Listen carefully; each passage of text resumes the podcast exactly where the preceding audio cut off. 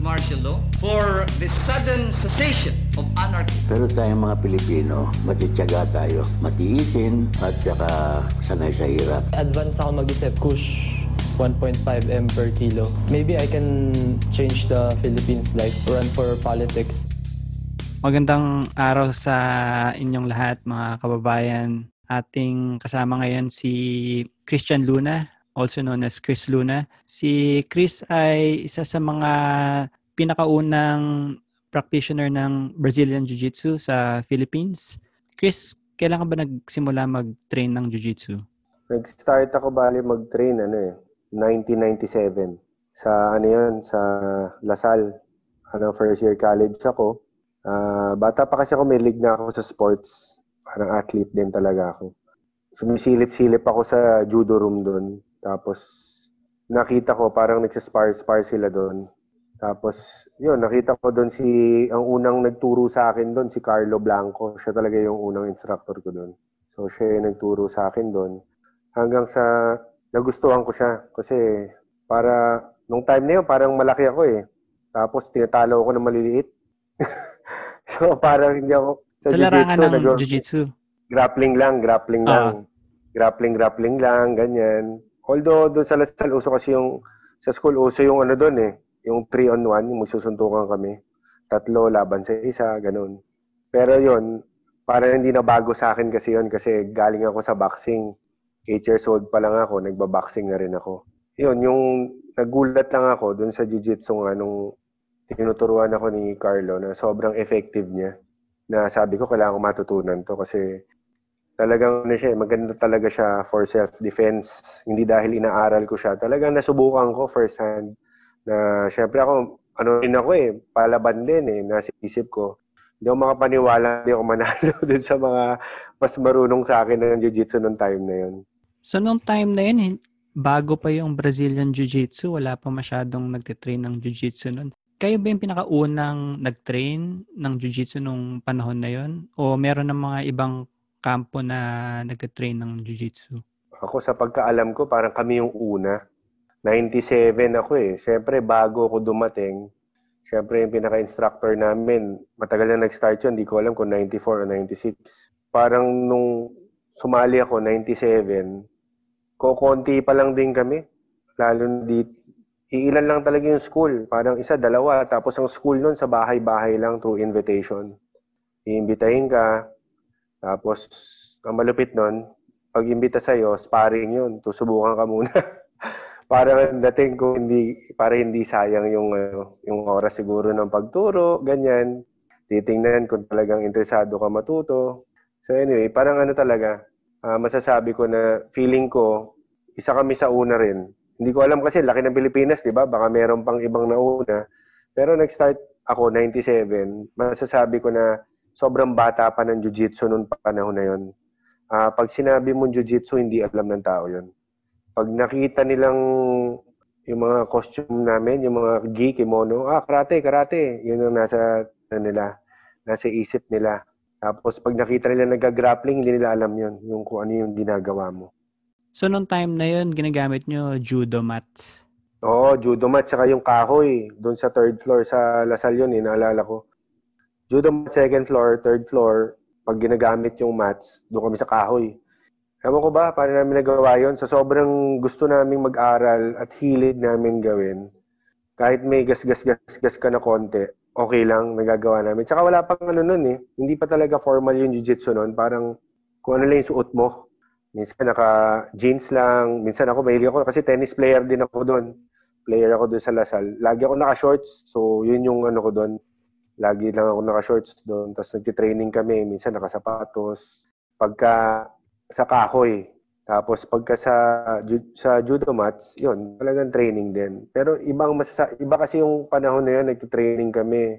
Ibang iba eh. Yung training namin noon, for self-defense siya talaga para protektahan mo yung sarili mo. Uh, ngayon, napansin ko ang training more on ano eh, competitions, competition-based lahat. Parang ganun. Yun lang yung ano ko. Napansin ko na malaking diferensya.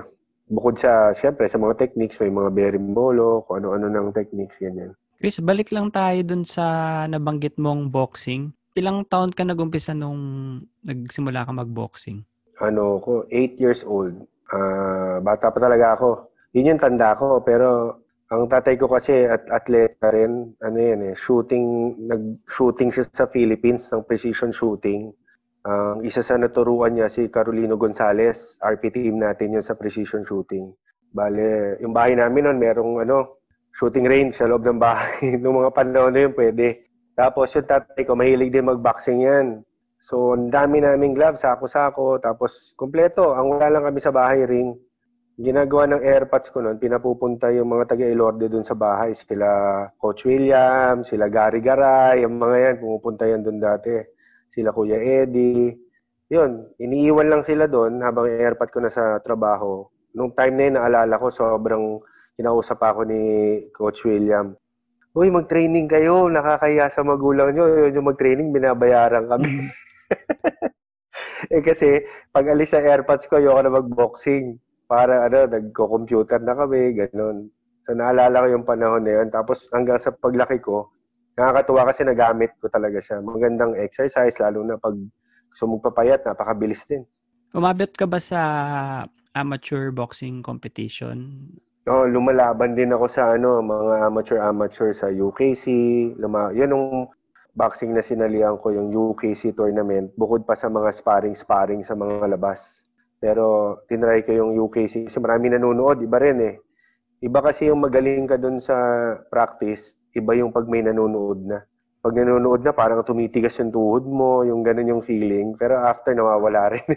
Pagkatapos nung having a background of boxing and Brazilian Jiu-Jitsu, nauwi rin to sa pagsubok mo ng mixed martial arts sa URCC? Oo, parang nung time na yan, talagang, syempre, nandun na tayo eh. Nagba-boxing, nag-jiu-jitsu, Parang gusto ko rin subukan. Actually, ang tagal ko nga pinag-isipan kasi halos lahat ng naging ng naturuan ko, nakalaban na, naging champion na. Ako, huli na ako lumaban 2011. Tapos parang, wala lang, parang nasa isip ko lang nun, sige, subukan ko ng practice. Ako ng practice, subukan ko mo umakit ng ring ng MMA, ng URCC nga.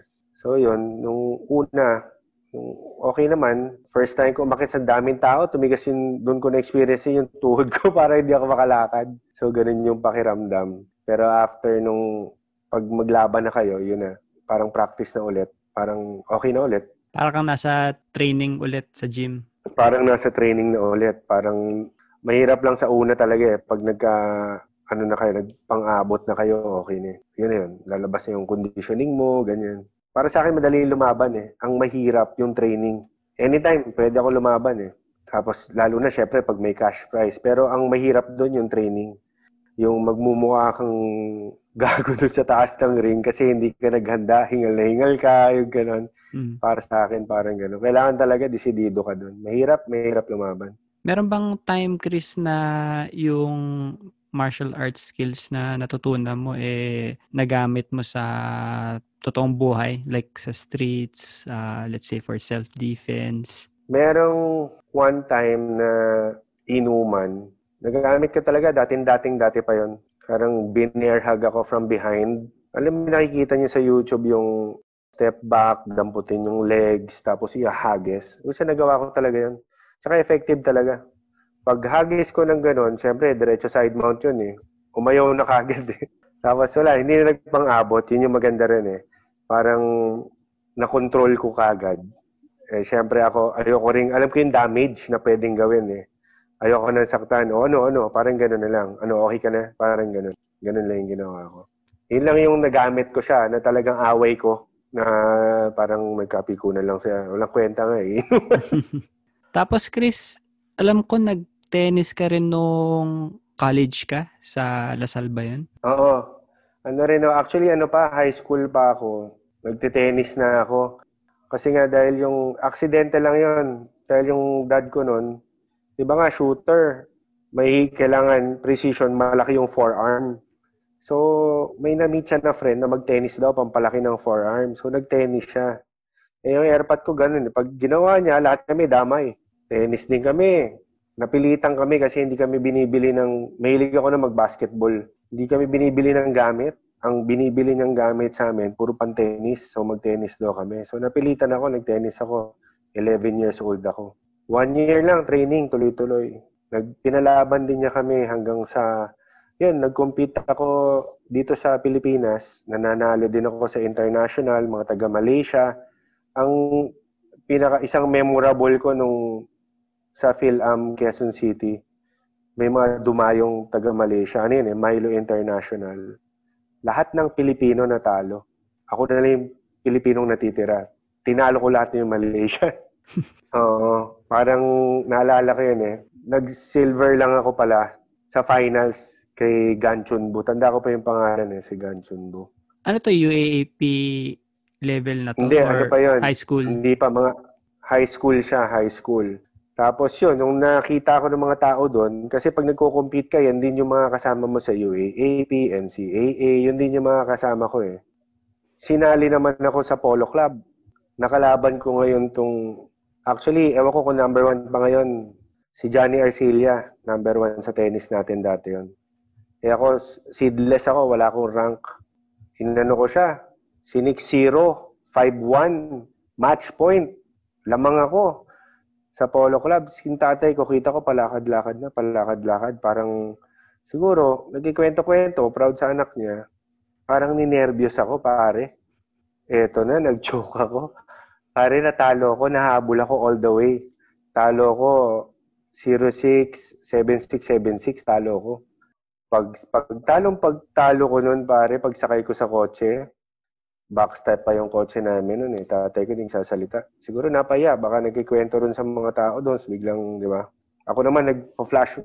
Nasa isang mukha ko yung dyaryo na upset. Kasi number one yun eh.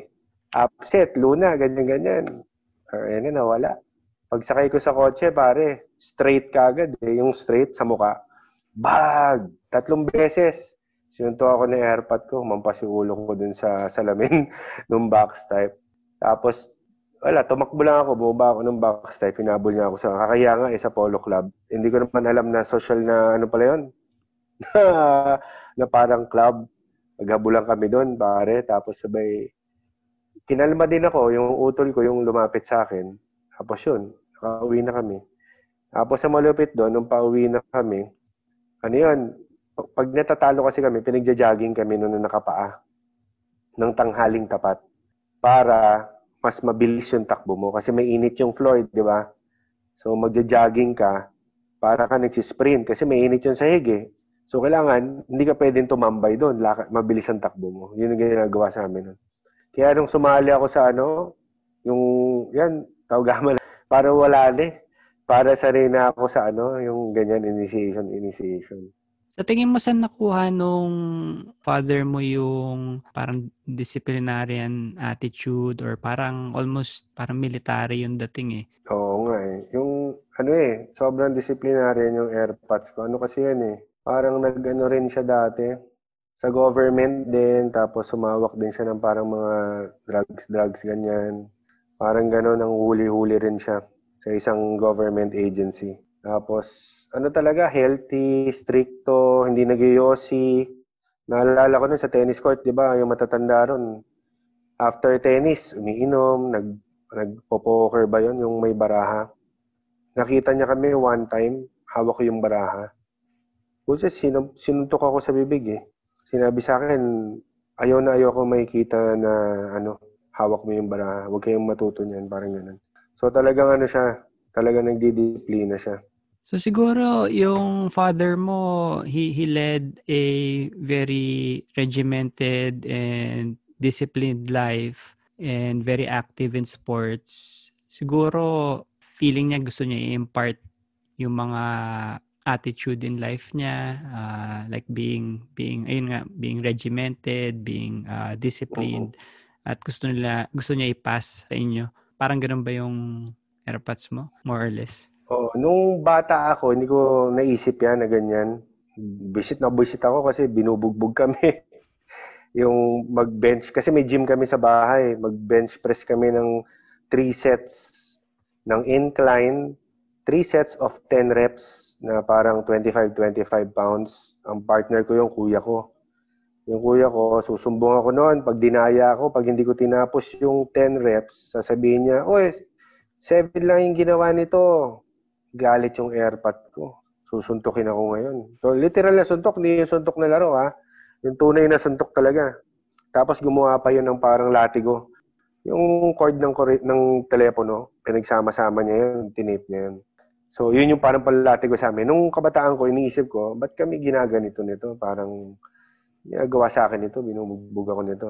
Parang ganun. Nung pagtanda ko, doon ko nakita yung, yun yung way niya eh, para disiplinahin kami. Siguro, yun yung natutunan niya sa magulang niya or sa nagpalaki sa kanya, kaya ganun niya kami pinapalaki. So, in a way na in- inintindi ko siya hindi pa rin ako sangayon eh sa ganong paraan, yung violence para mag para magpalaki ng bata or gusto mong turuan yung isang bata, kailangan mong hiyain, murahin mo, suntukin mo.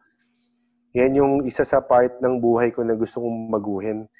Kasi may mga anak na rin ako, ayaw kong manahin yung ganong way.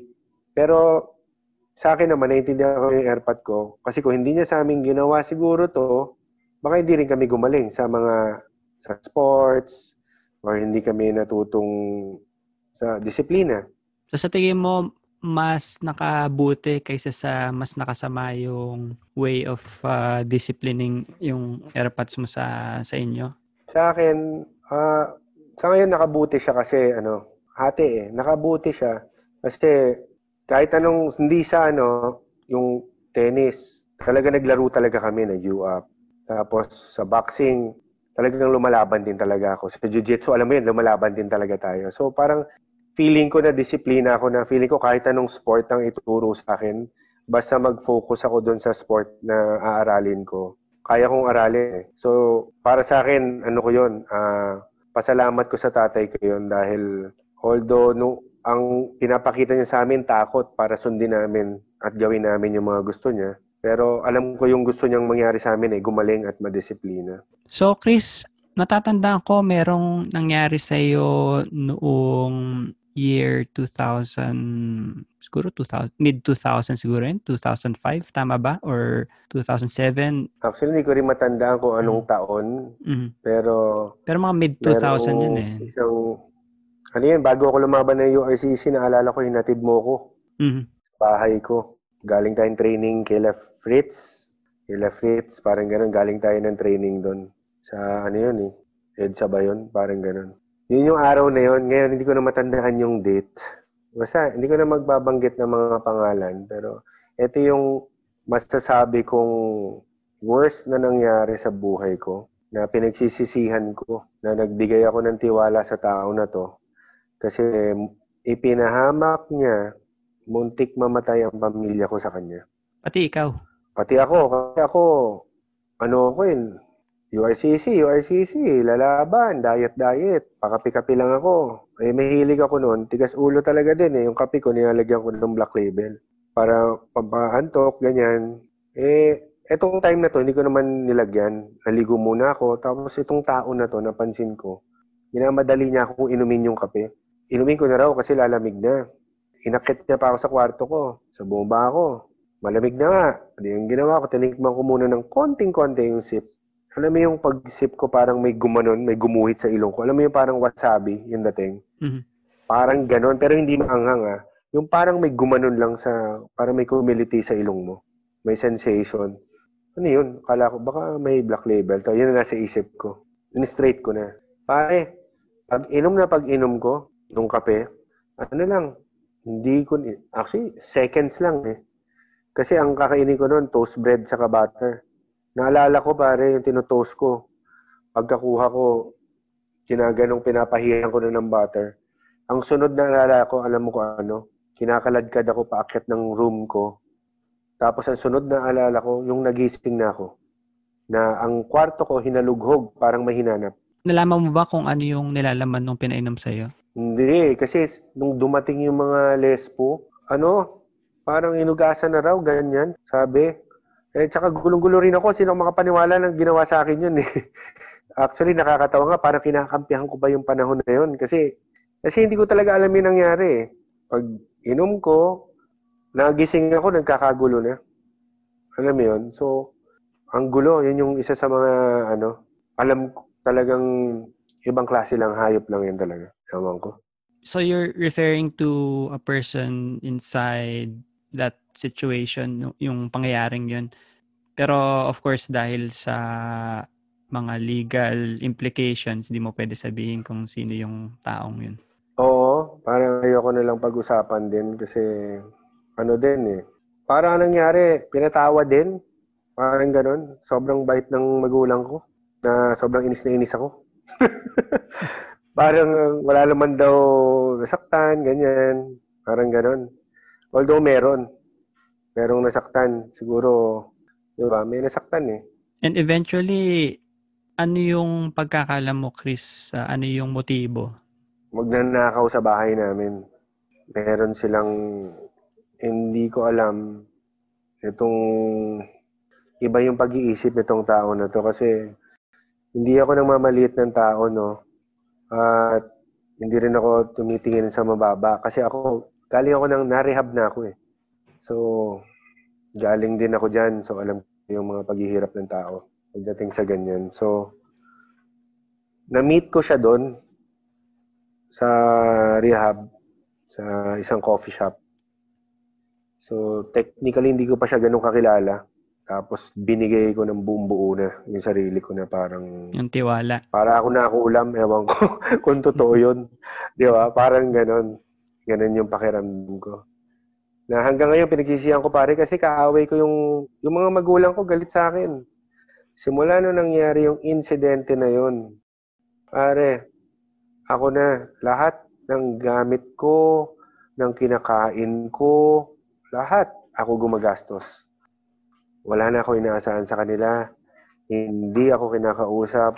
Yung trust, walang-wala. Kasi hindi ko masisi nung time na yon parang kinampihan ko pa kasi yung lintik na yun eh. Dahil nga hindi ko nga alam yung nangyari, yung pinakamasama. Parang kinampihan ko pa siya. Na nung later part ko na lang na-realize na imposible yung sinasabi nitong tao na to. Totoo nga yung sinasabi ng magulang ko. Parang ganun.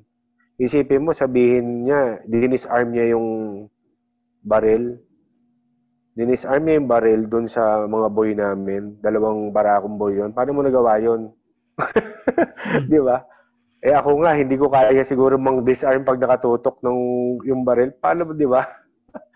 So after Ewan nung incident na yon, yung mismong perpetrator, eh, may tiwala ka pa rin dun sa perpetrator na yon at sumama ka dun sa Sumama ako. ah, suspect na yon and ah, dumating sa point na syempre lumisan ka na sa tirahan ng mga magulang mo dumating yung point na nasa na, nakaranas ka ng kahirapan Oo. at nagtakatakboy ka pa ata nung time na yun. Oo, totoo yan. Oo.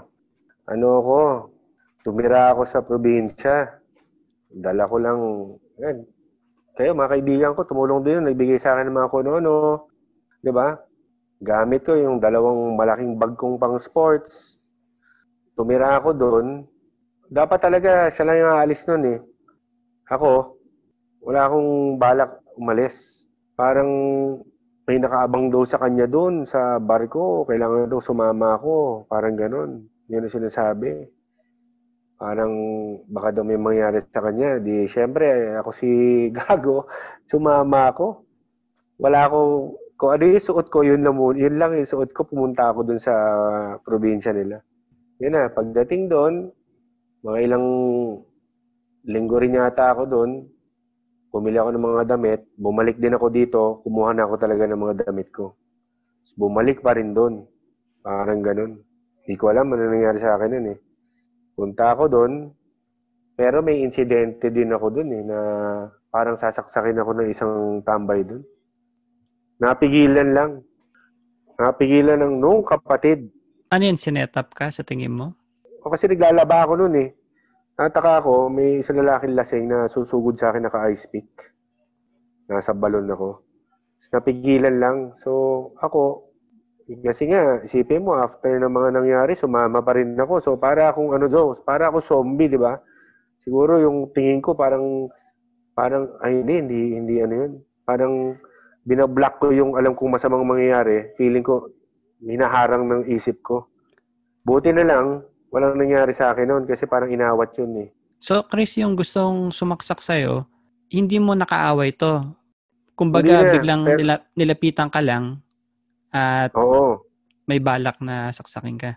Oo. Ito ba? Ito ba? Parang ganun. Pero siya lang mag-isa. Parang may tinuturo lang. parang ganun. As doon, medyo nag-isip-isip na ako. Siyempre ako, galing ko rin makisama. Tinropa ko yung mga tao doon. Nagkaroon na ako ng barkada ron. Yun na, doon sa lugar na yun, may mga nakibigan na ako. So, medyo naging okay na ako. Tapos, yun na nga, totoo yun eh. Hindi ko nila lahat. Ang tao, magaling lang pag may pera ka. Magaling yung mga ta bidang-bida ako dun eh. Nung may pera ako.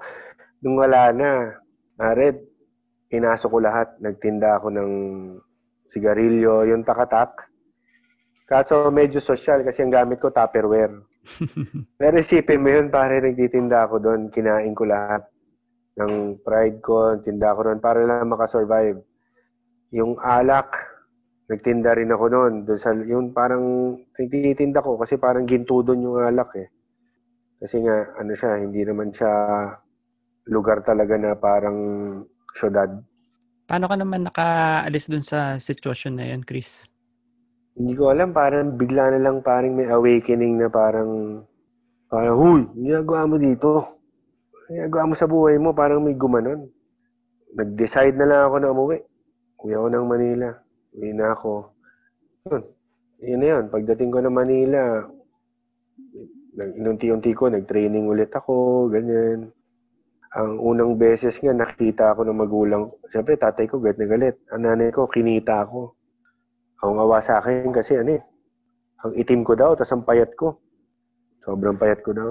Kasi natatanda ko, Chris, nung bago ka magpunta nung probinsyang yun, sobrang fit ka at Oo. naglalakihan yung mga deltoids and biceps mo at Oo. full-on supplements ka and then pagbalik mo from province, lahat yan nawala eh.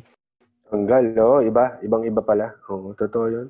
Kasi nga, di ba, lalaban ako, bago mangyari insidente na yun, lalaban dapat ako eh. Unang laban ko yun eh. Natigil.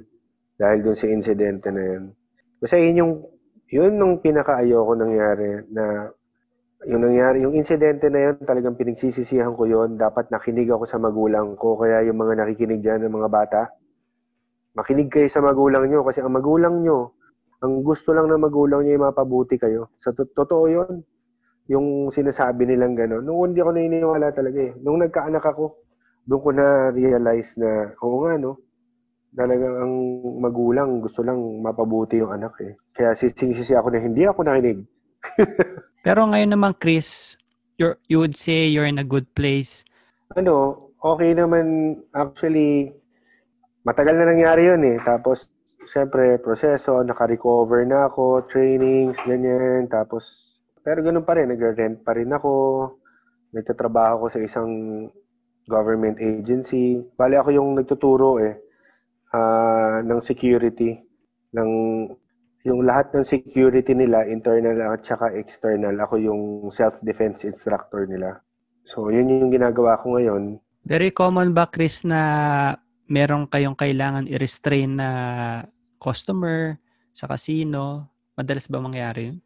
Actually, ako, di ba, may experience ako. Sa totoo lang, wala akong experience na hindi ko alam dahil alam siguro nilang dating lumalaban yan, ganyan. So, pagka lumalapit ako, parang naaayos na kagad. parang okay na. Para sa akin, malaking bagay talaga ang jujitsu ah. Lalo na sa, yun, ang casino kasi maganda, maganda talaga kasi controlled area siya ang ah, bawal ang weapons, ganyan. So talagang mano-mano siya. Dapat talaga jiu-jitsu. Kahit sa mga pulis, milita- military, ewan ko, pero pulis. Kasi ang pulis nanguhuli ng civilian yan eh. Lalo na, para sa akin, dapat i-restrain mo. Parang ang tawag ba doon? Huwag mo kagad barilin. Kung kaya mong i-restrain, wag saktan, yun yung gawin mo. Parang ganun. Yun yung mga tinuturo ko dun eh. So, yung mga customers nyo from every walk of life. Kumbaga, Oo. mapa middle class, mga high rollers, iba-iba talaga. Oo, halo-halo yan. Sa casino, parang palengke, iba-ibang tao. Ibang palengke, ganon. May mayaman, hirap, merong tama lang, ganon eh. Halo-halo talaga. Parang practice siya eh. Parang practice mo sa totoong buhay din. Parang nasa isang maliit na Pilipinas. Iba-iba yung ugali ng tao na nakakasalamuha mo. Meron kang na-witness rin na nag-jackpot, nanalo ng malaking pera. Ah, oo, sarap ng pakiramdam nun. Yung nakita ko minsan, parang ano to eh, bata pa. Parang hindi ko alam anong edad nun. Parang mga 30 lang yata. Parang late 20s. Tapos parang ano yata, hindi ko alam kung call center o ano lang. O sa mga dalawang pindot lang yata niya, tumama siya ng ano, hindi ko alam kung 800 ba, 1,000 o 1 million, parang ganun. Tuwan-tuwa siya, pare. Alam mo, pumunta siya doon, parang first time lang daw niya. Ewan ko kung bumalik pa yun ha, pero doon sa branch niya, hindi ko na siya nakitang bumalik. Eh, syempre, alam mo yun, syempre, di ba tayo, ako, hirap ako sa buhay eh. Yung saya na, na swerte nito, nanalo ng, baka kabili ka ng bahay nun eh, 800,000, di ba? Mhm. Pwede mong pan-down sa maliit na bahay yun, o pwede kang bumili ng, parang ako sabi ko, swerte naman ito. Parang ganun. Pero isipin mo rin naman kahit ah, manalo ka ng malaking pera, hindi naman lahat ng problema mo malulutasan ng pera, di ba? Oo nga, oo. Totoo din yan. Napansin ko parang iisa lang ang problema rin ng tao lahat eh. No? Minsan mahirap, mayaman. Minsan pare-parehas ng dinadanas. Oh, kumbaga eh, ah, money can only fix your money problems. Pero kung may Mm. mga iba ka pang problema, whether it be pamilya o love, ganyan, di ba? Hindi, hindi basta-basta ma maayos ng pera. So ngayon, Chris, ano naman ang pinagkakaabalahan mo ngayon? Actually, ito recent ano ko, yan na nga. Nagte-training, training kami. Kasama ko ano eh, sila Rafi, sila Ali, ano, sinama nila ako sa group, church group. Hanggang sa nagustuhan ko yung samahan. Ang saya nito ah. Sabi ko, nagte-church na kami. Habang nagte-training pa, parang exercise na sa katawan, exercise pa sa sa soul, di ba? Parang ganun. So, sila yung mga kasama ko ngayon sa training. Ito, sa bahay, nagte-training-training din. Pero medyo ano nga ngayon dahil dito sa COVID, di ba? Medyo sarado lahat eh.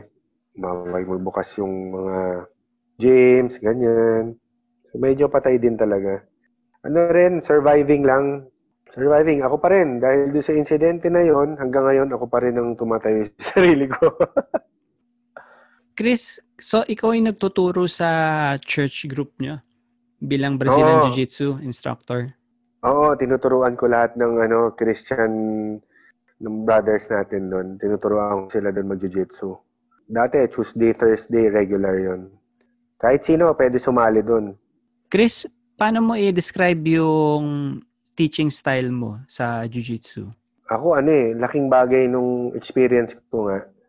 Kasi laki nga ako sa bugbog eh, di ba? Laki ako sa sigaw, sa mura.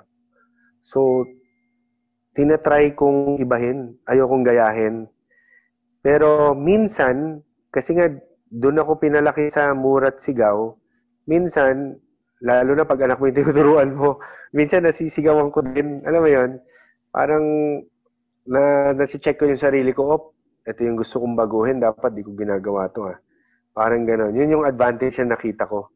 Ngayon, ang ginagawa kong style of teaching talaga, gusto ko makaproduce ng magaling, hindi naman champion, magaling or matuto mag-jiu-jitsu nang hindi dinadaan sa, ano Dahas. ba yun? Ano bang word doon? Persahan ba? Ano ba? Yung bugbog? Alam mo yun? Oo. gusto ko yung parang enjoy, yung masaya. Oo. Parang Kasi hindi naman kailangan. kailangan eh, para sa akin ah. I mean, ah, kanya-kanyang style naman yun eh. Pero para sa akin, hindi naman kailangan yung ganun eh. Kasi, I mean, Jiu-Jitsu is more of technique. Kung ma-impart mo yung technique, edi okay. Gagaling yung estudyante mo. Kasi kahit sigawan mo at sigawan buong araw and hindi effective yung teaching mo, eh wala rin, di ba? Tama. Oh, yun yung ina-practice ko ngayon din. Actually, ano rin ako, process pa rin din sa akin. Kasi nga, sipin mo, bata pa ako. Pinalaki ako sa bugbog sigaw mura. Siyempre, ano eh, binabago ko yan, ilang years yon So, hirap ako magturo actually sa anak ko, sa asawa ko, pero sa iba, parang mas madaling magturo. Ewan ko kung may nakaka, may nakaka, uh, kung merong kaparehas ko, pero yun yung experience ko. Pag nagturo ako ng family members, minsan, mas hirap ako kasi minsan ayaw makinig yung ganyan. Kasi umiinit ulo mo, parang ganun. Parang mas madaling magturo yung iba. Pero open ka naman, Chris, sa mga, let's say, mga questions ng mga students, kung may mga tanong sila, hindi mo Ay, naman oo, sila ako, sina-shutdown basta na, oh, mali yan, or um, basta gawin mo to, ganyan. Na, hindi. Ako, pag may tanong sila, papakita ko. Basta may lesson ako, kunwari, bar. Oh, may tanong sila. Eto, o sige, gawin niyo muna yung reps. After natin, i-test natin, i-drill natin. Tapos, batuhan niyo ako ng kahit na anong tanong na related dito sa armbar na to. Paano pag, kasi normally pag bago, paano pag sinuntok ka? di ba, ganyan eh. Kasi di ba, armbar, eh pwede kita suntukin eh. Parang mga ganun. Kasi pag mga bago estudyante, minsan ganun ang isip talaga eh. Pwede kang suntukin, pwede kang ganun. So, pinapakita ko din na ito yung first lesson talaga. Dadating tayo dyan, pag yung sumusuntok, iba rin ang approach natin dyan. Ito Chris, kapag nabuo ulit yung grupo mo, let's say yung church group or let's say another group, ikaw ba yung type of professor or instructor na papayagan mo yung mga estudyante mo makipag cross-train sa ibang club? Magiging issue ba sa'yo yun? Hindi, oo naman. Akin, ano yan eh, part of growing ng jiu-jitsu journey nila yan. Actually, ano pala, ano ako eh, member ako ng ano, Globetrotters, BJJ Globetrotters. So, doon ako nagpa-member. So, isa yan sa ano nila. Kaya nung nabasa ko yun, nagustuhan ko siya. Parang open lang sila sa trainings, in or outside your academy. Para sa akin, hindi issue kasi hindi ako yung namimilit. Wala sa ugali ko yung pag-ayaw mo sa akin hindi kita ipiplease, di ayaw mo, di alis ka dito. Para sa akin, kung gusto mo sa akin talaga, kahit ipa-train pa kita dyan kung kanino, babalik ka pa rin sa akin eh. Kung talagang meron tayong na-build na relationship or gusto mo talaga yung way of teaching ko or kung paano man tayong maging magkaibigan. Kasi ako yung jiu-jitsu ko, hindi lang puro jiu-jitsu eh, parang kaibigan. Parang kaibigan talaga. Kaya feeling yung students ko, small lang ngayon, piling-pili din. Gusto ko, hindi ako yung malaking gym. Gusto ko yung parang dati, yung old school na parang, ano lang tayo, kunyari, apat lang. Kilala niyo yung isa't isa talaga. Parang ganyan. Yun, doon muna ako nagsa-start. Tapos pag gusto nila mag-train sa labas, sinahayaan ko lang din. Actually, ginagawa nila yun. Nagte-train sila, nag-roll sila sa labas. Chris, masasabi mo ba maraming politika sa larangan ng Brazilian Jiu-Jitsu sa Pilipinas? Parang, oo, meron. Oo. Meron din, nagulat nga ako eh. Actually, parang lahat yata ng sport eh. Kasi sa tennis, nagulat ako nung bumalik ako minsan nag-tennis, ganyan din. Parang, oh, mula laruin yan si ano, dito tayo, itong grupo na. eh, pero nung nagte-tennis ako, wala kaming ganun ah. Lahat nilalabanan ko. Kaya pati yung mga ranking sa Pilipinas, sila Bobby Angelo, Pio Tolentino, nakalaro ko yan. Kasi open nga kami, naglalaro kami lahat. So, yun ang napansin ko, no? Yung jiu-jitsu dito, hindi lang sa jiu-jitsu, tingin ko, isa, isa yan sa nakakasira ng growth ng isang sport or as a person kung gusto mo talagang gumaling. Kasi ako, masasabi ko, na-reach ko yung peak ko sa tennis dahil lahat nilalabanan ko. Bata, matanda, babae, lahat, iba-iba. Lalaki, halo-halo, mata. So, kailangan para sa akin lahat, ano ka, open ka. Kasi merong iba-ibang, sa jiu-jitsu tulad yan, iba-iba ng style yan eh. Merong guard player, merong top player, merong wrestler, di ba? Yung ganyan. Lahat yan, dapat naalala mo, Doc, naalala ko tuloy yung dumayo tayo sa RFC. Si Roel Pasional, no? di ba? Diba, RP team ba yun? Uh. Tayo na, nilaba, nilabanan natin, di ba? Tonto at blue belt pa lang yata tayo no, no? nanalo. Na ano naman tayo, nakasurvive naman. so Chris, kung isa akong baguhan at wala akong alam sa jiu-jitsu, naghahanap ako ng gym na mapupuntahan, ano ba ang dapat kong hanapin sa isang club at sa isang professor? Ako, masasabi ko ano, Siguro i-test mo, punta ka, iba rin yung ma-experience mo yung isang gym eh. Para meron ka talagang first-hand experience kung ano talaga itong gym na ito. Tapos, yan din, kung merong nag-advise sa'yo na, kunwari, ito yung mga dapat hanapin mo. Ako, dapat hinahanap mo syempre yung gym na family-oriented. Ako, yun yung ginagawa ko ngayon sa gym ko. Gusto ko yung gym ko, family-oriented. Bawal ang family-oriented, yung kasi syempre pamilyado ko eh. Gusto ko ano siya, uh, hindi ka may ilang nadalhin ang pamilya mo, ang anak mo, sawa mo, family mo dito sa gym na to kasi ano tayo dito lahat tayo family. Yung welcome lahat. Eh, kaya ako gusto ko ganito lang yung ano ko. Gusto kong ganito yung gawin ko sa ano ko. Kung magtatayo man ako or itong gym ko, gusto ko ganito yung orientation family-oriented, tapos welcoming, tapos Siyempre, guilty. Bully rin ako noon. Ayoko na yon Kailangan walang bully. Hindi pwede, di ba? Parang ganun. Kailangan bawal din yung pamubuli talaga kasi isang cost din yon kaya umaalis ang students minsan. So, kaya maganda rin yung wag mo pinapaspar talaga yung students, lalo na bago. Less than, yung kunyari, ano pa lang, ilang linggo pa lang or tatlong buwan pa lang. Depende kasi, kung yung tatlong, isang linggo pa lang pero professional wrestler pala, pwede na yun, di ba? Pero kung yung zero knowledge talaga, tapos mga tatlo, apat na buwan, tingin ko hindi pa rin dapat pinapaspar eh. Puro drills lang, positional, position, positional drills lang, mga ganyan. Chris, kunyari nakahanap ako ng gym, tapos nag-train na ako uh, let's say mga nakailang buwan na ako at meron akong kaibigan sa kabilang gym at tinanong ko sa instructor ko, uh, Prof, pwede ba ako mag-train sa kabila? Or let's say, hindi na ako nagpaalam, nag-train lang ako sa kabila. And hmm. then, dahil nandun yung kaibigan ko, and then yung professor ko magalit sa akin.